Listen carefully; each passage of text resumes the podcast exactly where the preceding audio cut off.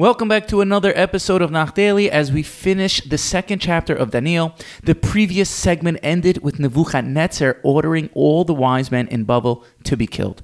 We'll begin with verse 13. Daniel and his friends were amongst those who were to be executed. Daniel tactfully approached Arioch, the chief executioner. In verse 15, he asked, Why does the king feel such a sense of urgency for all of us to be killed?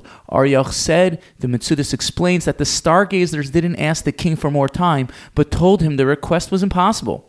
Daniel went to the king to ask for more time to come up with the dream and its proper meaning. He told Hananiah, Mishael, and Azariah the situation and asked them to daven for Hashem's mercy to be, to be able to fulfill the king's demand so that their lives would be saved. In verse 19, Hashem revealed the mystery to Daniel in a Marecholam, a nocturnal vision. Daniel thanked and blessed God for revealing the mystery. In verse 20, he says such things as, Let the name of God be blessed throughout all the worlds, for wisdom and power are his. Daniel told the chief executioner to hold off on the killings. Bring me to the king and I'll tell you, I'll tell him the dream and its meaning. Arioch rushed Daniel to the king and told him that he found a Jewish man who could solve his mystery. The king called Daniel by his Babylonian name, Belshazzar, and asked if he really knows the dream and its meaning. Daniel didn't take any credit for the wisdom. He proclaimed that there is a God in heaven who chose to reveal the dream and its meaning about what will happen at the end of days. Daniel affirmed that he was only shown the answer to the king's mystery because God, who controls our thoughts, chose him on behalf of Nebuchadnezzar to endow him with this knowledge. Now for the dream. Again, it's important to remind everyone this is just a recording of what happened, but the Svarim of Nach are open for all who want to learn deeper. In front of the king, there appeared a huge, extra, extraordinarily bright and fearsome statue.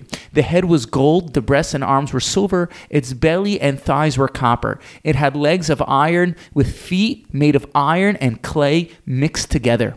As he watched, a huge uncut stone appeared and struck the statue's feet.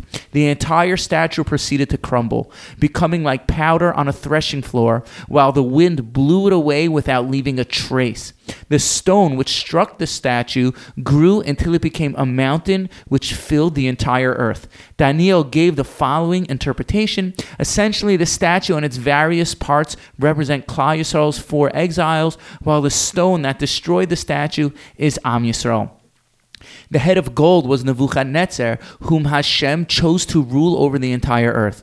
The silver breasts, breasts and arms represent inferior kingdoms, which will rule after Nebuchadnezzar, while the third kingdom of bronze will rule over the entire earth. The fourth kingdom will be as strong as iron. It will crush and wreck everything, even the previous kingdoms. The feet, made of mixed iron and clay, symbolize the last kingdom will be split. Some parts will be strong and other parts will be weak. Certainly, there's much debate amongst the Meforshim about what all this means. Here's just the taste of what some of them say.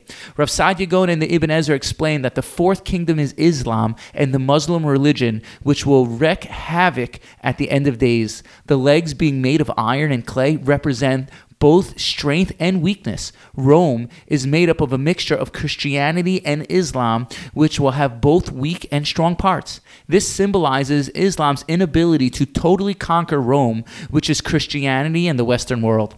Additionally, the mixture of clay and iron in the feet represent the mixing of the strong and weak, the interrelationship and marriage, so to speak, of Islam and Christianity, who will try to affect one another. Alternatively, some of the Meforshim explain even though Yishmael and Edom will intermarry, they will not really love each other despite their attachment. Although no one knows the deeper meaning here, it's possible to say that this can apply to us. Over the last 15 years, the Arab world has risen to be among the superpowers, both in terms of Iran and the terrorism which has infested the world. America and the Western world, which are ostensibly Rome and Christianity, in a certain way has joined with Iran and the Arab world, sort of like a cat and mouse. The cat is forever joined with the mouse in an attempt to catch it. We're living in amazing times, seeing events predicted long, many, many years ago. The end of the interpretation of the dream is that the stone which smashed the statue is none other than the hand of God who will establish his kingdom on earth forever. It will crush all the kingdoms which are man made, unlike the rock which was made by God himself.